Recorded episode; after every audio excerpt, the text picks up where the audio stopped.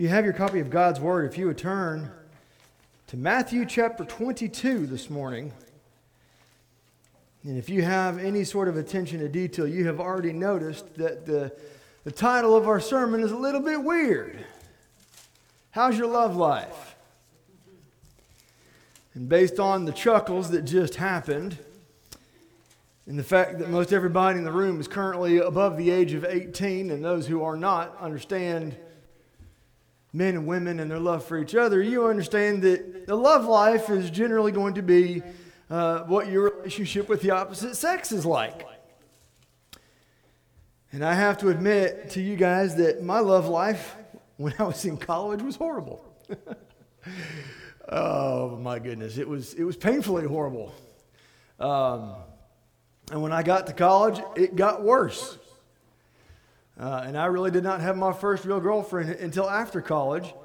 And I look back on it now, and I realize that none of my relationships, uh, even leading up to Kate, the first time that she and I dated, which is a, another story for another day, none of my relationships ever seemed authentic or real.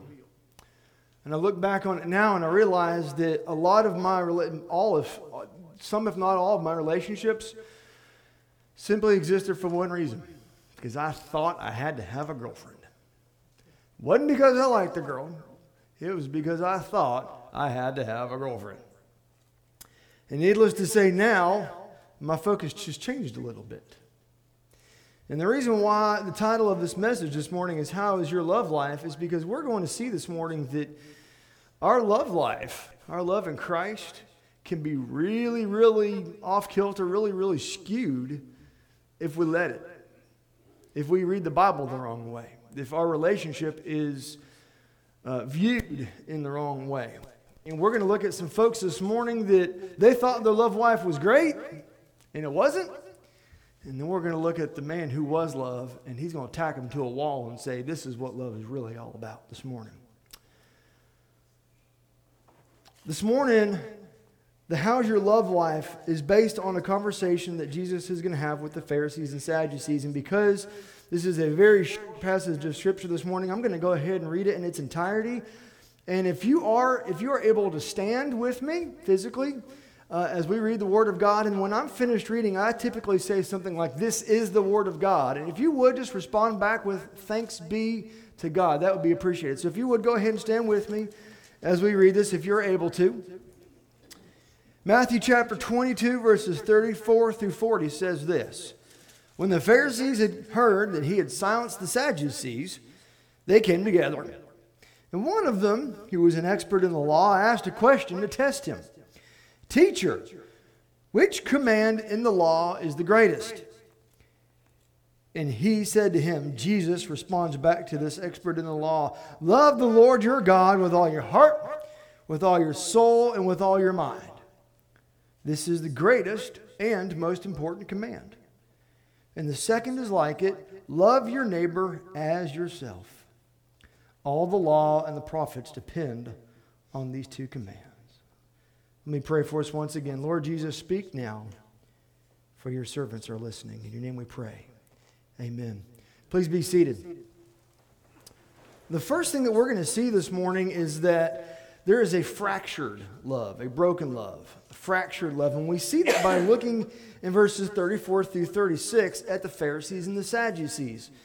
Now, the Pharisees and the Sadducees are questioning uh, Jesus. And let me back up for a, a couple of uh, verses. Let me explain what's happened. So it says in verse 34 when the Pharisees heard that he had silenced the Sadducees, they came together.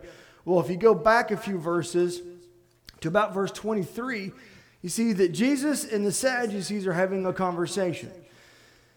And the Sadducees were known as the Sadducees for one very simple reason. They did not believe in the resurrection. They did not believe at all in a bodily resurrection.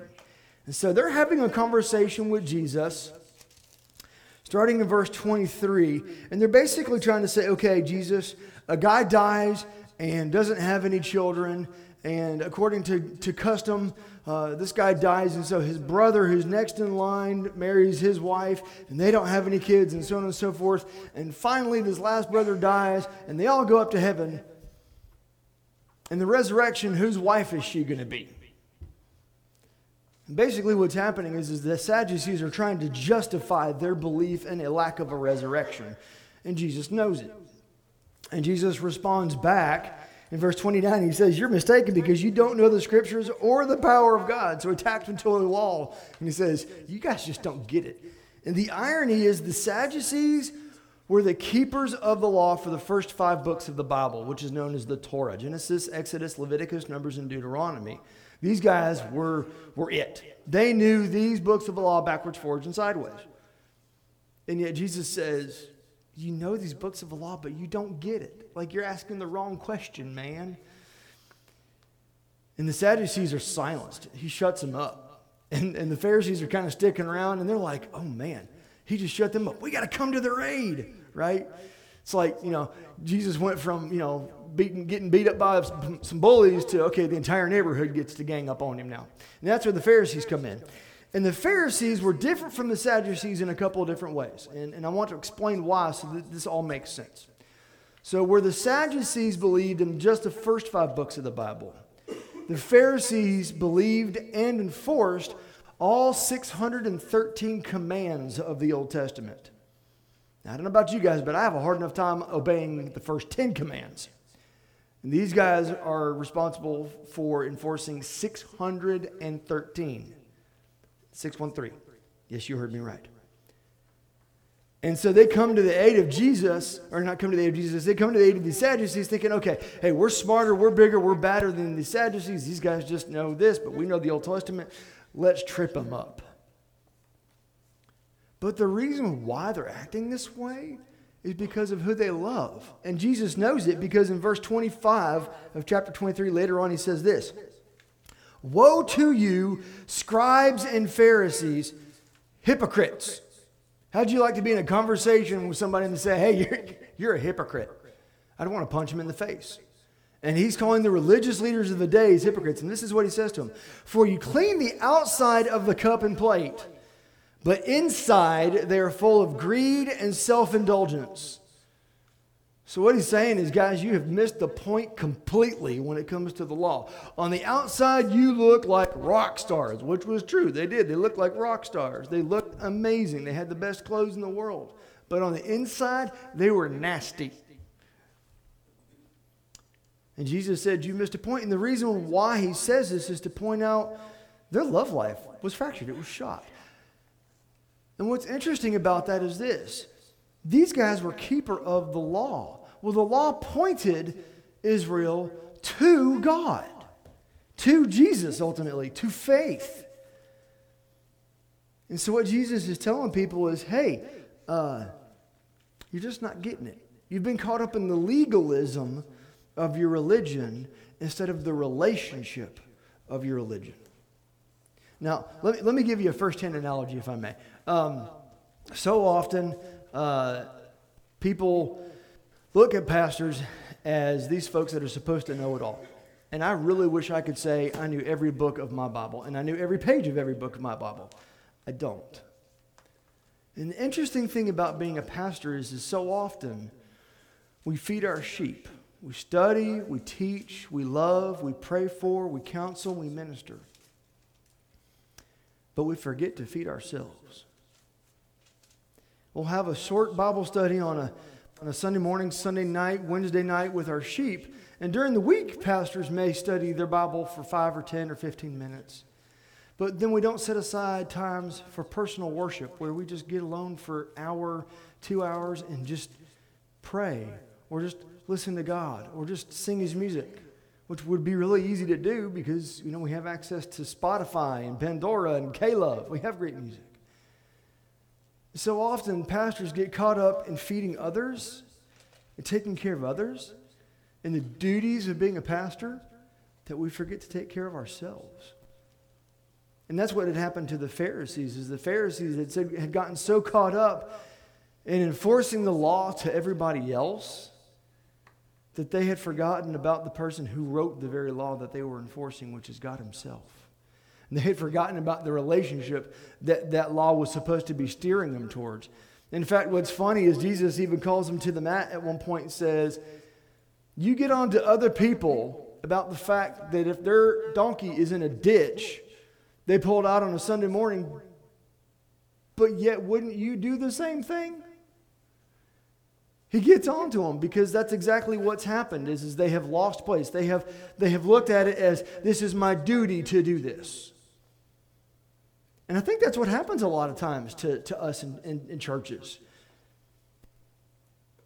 If we've lost sight of a relationship, as we look at church on a Sunday morning and go, I've got to go because I'm a Baptist and it's the right thing to do.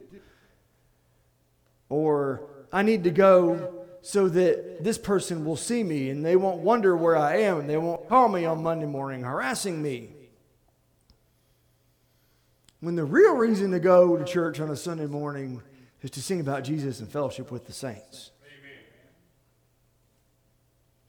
But we can become very duty driven as Christians. We can, we can become very Pharisaical as Christians.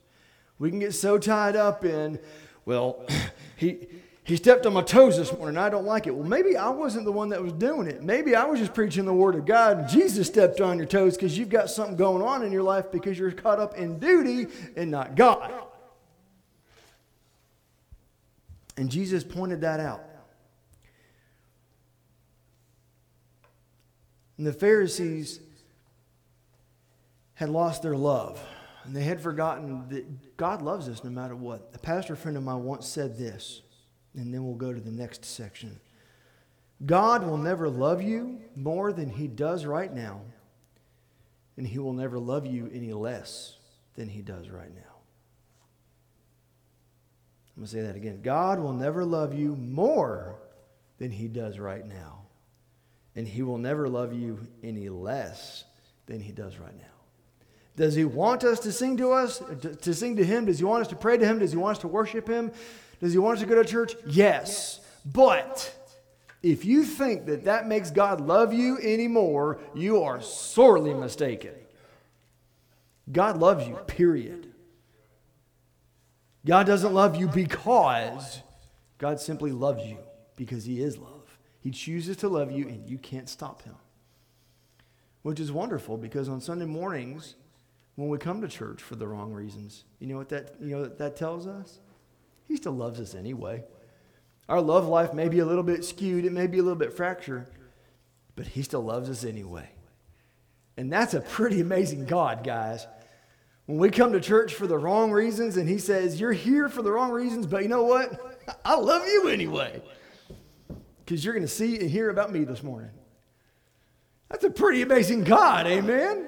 He doesn't look at us and go, You're here for the wrong reasons. No, I don't want you. To. No, I'm, I'm not going to teach you this morning. I'm going to go here and teach this guy who's here for the right reasons. We're, we're going to have a conversation together. But you, no, forget you. You're here for the wrong reasons. God doesn't do that. Even when our love is fractured toward Him, His love is never fractured toward us. It's always full and complete. And that takes us to the next section, which is Jesus laying it on the line to these Pharisees. He says this in verse 37 and 38. He said to him, Now bear in mind, this is Jesus responding to an expert of the law, but he's responding in the presence of everybody. So he's talking to one guy, but he's responding to everybody. Love the Lord your God with all your heart and with all your soul and with all your mind. This is the greatest and most important command. So, what he basically does is tell the Pharisees, you have totally and completely lost your, your focus. It's gone. And what's interesting is, is he quotes from the Old Testament. Now, that may seem weird to us, but that's all they had at this point. And he quotes what's called the Great Shema. Y'all say Great Shema. All right, I heard half of you. We'll give you some credit this morning. it says this it's in Deuteronomy chapter 6, verses 4 and 5. It says, Hear, O Israel. Heads up, Israel, wake up. Not listen, not let these words go in your ear, but hear it. Let it be something that penetrates your brain to the point where you do something with it. That's what God says to Israel. Hear, O Israel, the Lord our God, the Lord is one, which that was a big deal, and that's a sermon for another day. You, have, you shall love the Lord your God with all your hearts and with all your soul and with all your might. So he's directly quoting from Deuteronomy, and he's also directly quoting what is known as the greatest commandment in Deuteronomy. Now, why is that important? Well, go back to verse 36 for a second.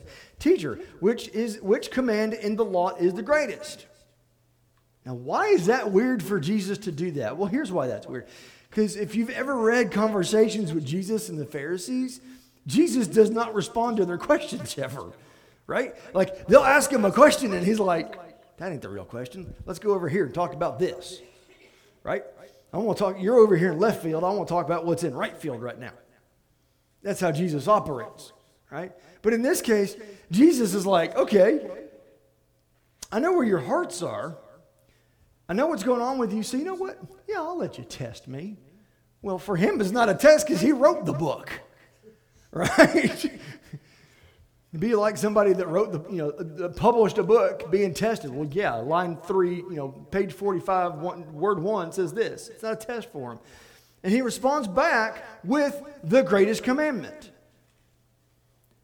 He didn't just repeat back a verse and say, yeah, this is the greatest commandment, in my opinion. Right? Jesus isn't using his opinion. He is using what would have been um, commonly a commonly accepted verse or verses, the great Shema. He is using those essentially against the Pharisees to say, okay, you would ask me what the greatest commandment is. I'm going to tell you what the greatest commandment is, and it's one you can't even follow, and it's the best one there is. Love the Lord your God with all your heart, soul, and might. So he's basically telling these Pharisees, guys, you're in charge of keeping the law. You're, you're in charge of keeping all 613, and this is, the, this is it. This is the number one commandment, and you can't even do it. Like, don't even worry about 612. You can't even keep one.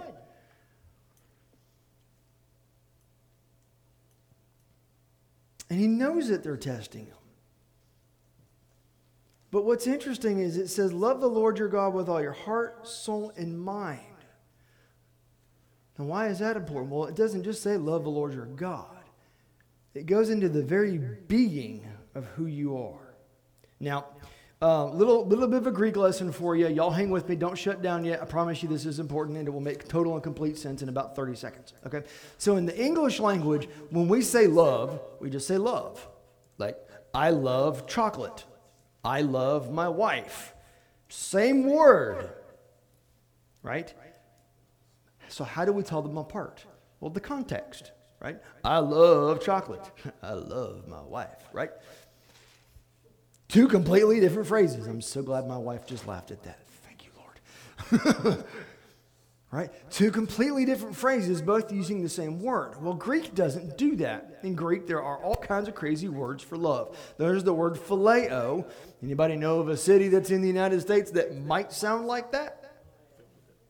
Right? Philadelphia, city of brotherly love. Phileo, brotherly love, right? Which I don't think that they're the city of brotherly love anymore, but that's beside the point, right? So you have phileo, and then you have agape, right? If you wanted to say, I love you, you would say te agapao, I love you, right? Agape love. Agape love is unconditional love. It's, I'm going to love you no matter what, and you can't stop me. And then there's eros. And eros is not necessarily used in the New Testament. The Hebrew equivalent of it is used in the Old Testament, but it's the love between a man and a woman. It's, it's marital love. Okay? Well, the love that Jesus is mentioning here is an agape love, it's an unconditional love. So Jesus is saying, unconditionally love the Lord your God with all your heart, soul, mind, and strength. Now, what's interesting here is he's not just saying, love the Lord your God. He says, Lord your God, right? He doesn't say, hey, Israel, love God, right? He's responding back to the Pharisees and he's teaching us something which is this ownership. Right? Jesus Christ, God the Father, cannot be the God of my parents and me live for God. It doesn't work like that. When I, when I became a Christian, I did not become a Christian because my parents were Christians. I didn't become a Christian because I wanted to be a better person. I became a Christian because I wanted to have my sins saved or my, my sins paid for, and I recognized Jesus Christ had done that. I wanted a change in my life. And that's the reason why so many people say, oh, yeah, I became a Christian because of this, and it has nothing to do with the Bible. That's the reason why they're not really, they don't really love God. Because you can't love God if you're loving somebody, if you're loving God on somebody else's terms. And it says, your mind, your soul, and your heart. Heart, soul, and mind. Those are the three elements to a person's being. Right? Your heart, the thing that physically pumps, but it's also the seat of your emotions. Your soul, your personality, what makes you you, right? That's why I'm different than my, my sons and my wife. And then your mind. And if anybody knows anything about physical pain, you know your body will give out long before your mind will. And Navy SEALs will attest to that. Your mind can do crazy things that your body does not want to do. And that's the reason why this verse is here. That's the reason why Jesus quotes it. He says, Look, when you love God, love God with everything you are and focus on Him alone. But make the choice for yourself. Let the choice be for you. Let it be your God. And then live, love Him with everything you are. Let that focus be on Him. And when you do that, it gets you to the command that is like it, but not like it. And here's, here's where we go. Here's the third point. So you go from having a fractured love of the Pharisees to having a focused love. And then your love becomes fearless. So your love starts out fractured. You think you know it all, but you really don't. God gets a hold of you and says, Hey, love me. Okay. You focus your love. And then once your love is focused, once you love Jesus with everything you are, then it becomes a fearless love. And we get that from verse 39 and 40. It says, The second is like it. Love your neighbor as yourself. Now, the second is like it doesn't mean second is like it in the terms of it's similar because it's really not. I mean, love God, love your neighbor. Okay. What Jesus is saying here is the second is equal to it. So when he's responding back to these Pharisees, what he's saying is, okay, love the Lord your God with all your heart, soul, mind, and strength, and love your neighbor as yourself. Now, here's what's interesting, okay? Love the Lord your God, vertical relationship, right? Because we typically point to God as being up there, right? Vertical relationship, right? Love of people, horizontal relationship. When, when you do both, you start to look like Jesus.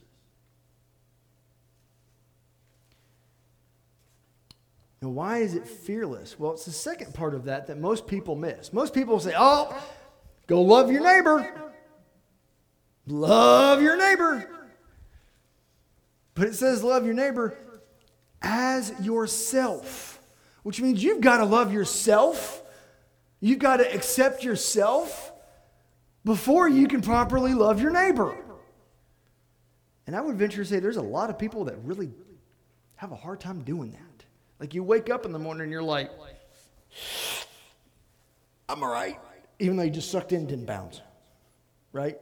Or you look at yourself in the mirror and go, man, there are about 50 million gray hairs right there. Lord, oh, I need to go bald again because that's just, ugh, I'm old, right? We have a hard time accepting ourselves for who we are.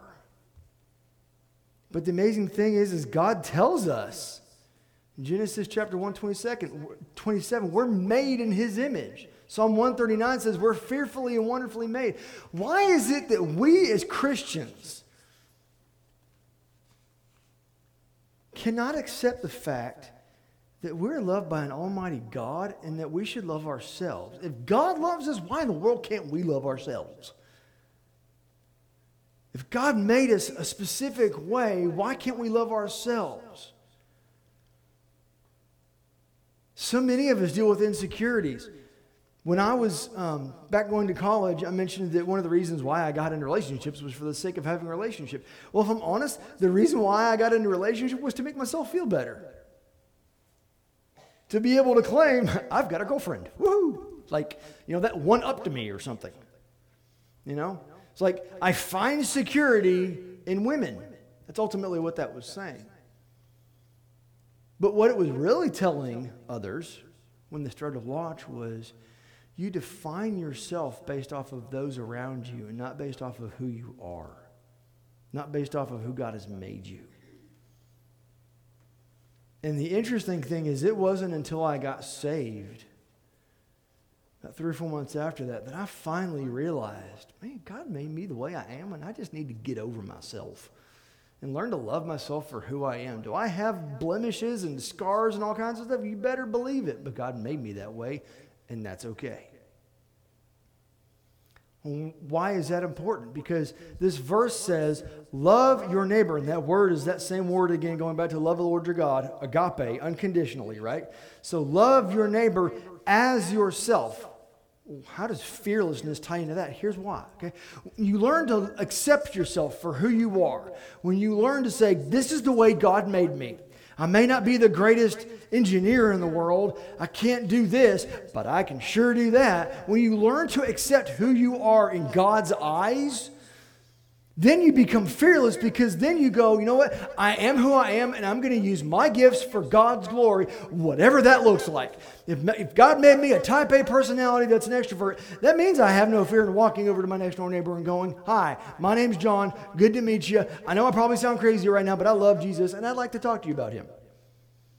And hopefully not get shot in the face. I mean, that's why it's called fearlessness, right? Or you're at work and you've been around people for the last three or four years that, that they kind of might know that you're a Christian, but not really. But then you openly start doing crazy stuff like leaving gospel tracts on their desks or talking to them and saying, Hey, do you have a church home? Who, who is Jesus to you? And it takes fearlessness to do that. I had a friend of mine one time we were talking about being afraid.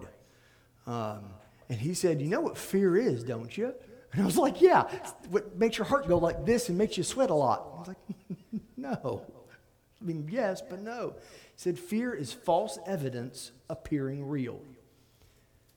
I was like, Wow. See, when we live fearless lives, we live based on truth. Because if we live fearful lives, what happens is, is we live according to, to something that we think might be happening, not what's actually reality. Right? We're afraid that if we walk over to our neighbor and say, Did you know Jesus loves you? they might take a swing at us. When the reality is, they, have made, they may have been going under depression and all kinds of stuff, and they may just want somebody to come up and love them. We don't know because we're afraid that this reality we think is happening is reality. We're fearful. God says, be fearless, right? Go back to Joshua chapter 1. God says to them three or four times, Do not be afraid, do not be discouraged, for the Lord your God is with you wherever you go. Child of God, if you are a Christian, you should not be afraid ever. Jesus Christ himself told us as he was getting ready to ascend into heaven All authority has been given to me in heaven and on earth. I am giving you that same authority. Go and make disciples.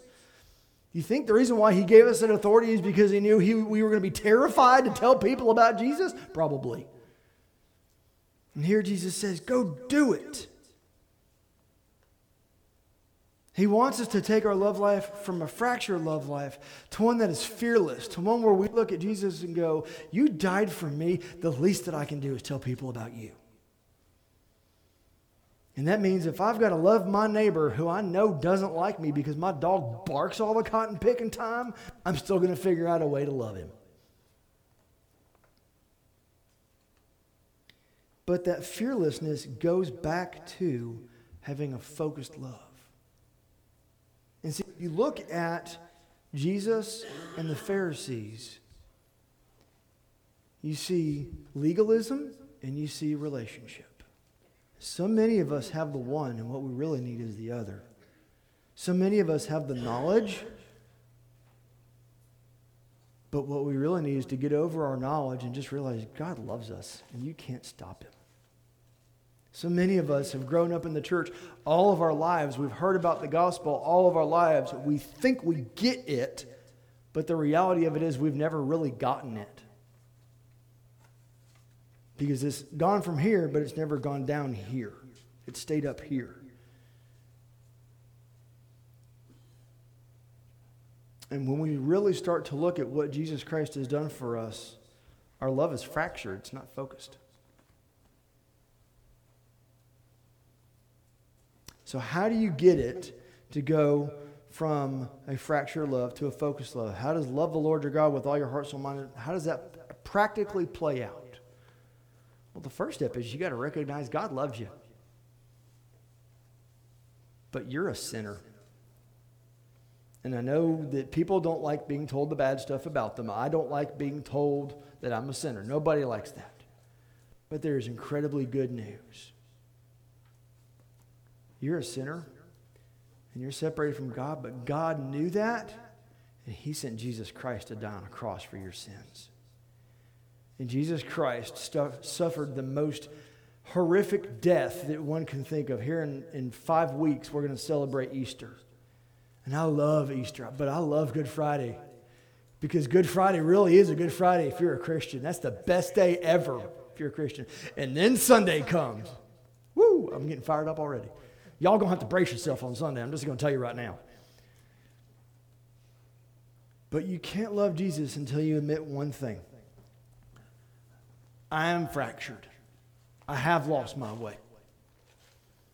I, I know Jesus. I've read this Bible dozens of times.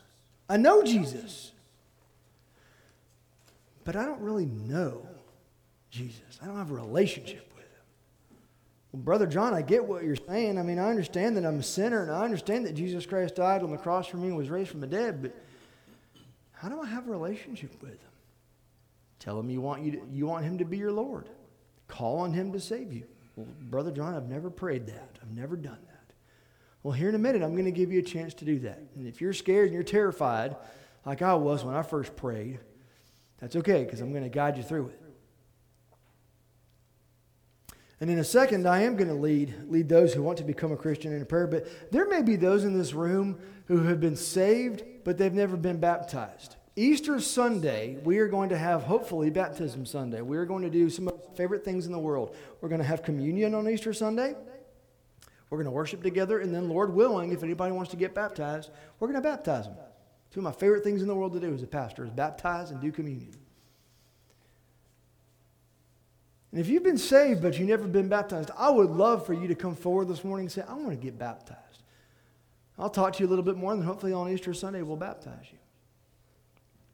Or maybe you've been saved and baptized at another church or another denomination of like faith, but you want to be a member here. You've never moved your membership here. You want to invest further in the kingdom work here in, in Clarendon. I would love for you to come talk to me. Or maybe you just need somebody to pray for you. One of my favorite things to do as a pastor, other than baptisms and the Lord's Supper, is to pray for God's people. And I would love nothing more this morning to pray for you, to give you a holy handshake, put my arm around you, and pray for you. And if you want to become a Christian this morning, I would ask you to just simply, by, actually, let me do this. Let me ask everybody to bow their heads and close their eyes so we don't point anybody out. And as we go into a time of invitation, if you want to become a Christian, and you don't know what to say, if you want to give your life to Christ, just simply say this Jesus, I'm a sinner. And you died on the cross to pay for my sins. And you were raised from the dead. I trust you as my Lord and call upon you to save me. Lord, as we go into our time of invitation, I just ask that you would help us to be honest with you. Lord, we may have a fractured love right now, and we're not really to the point where we want to have a focused love, where we want to give our life to you. Lord, I just pray that you'd help us to be honest with that. But Lord, maybe our love is focused. Maybe we do have a relationship with you, but we're not living fearlessly for you. We're not loving our neighbor as ourselves. Lord, maybe we just need to pray. Or whatever it is this morning, help us to do business with you, Jesus. In your name I pray. Amen.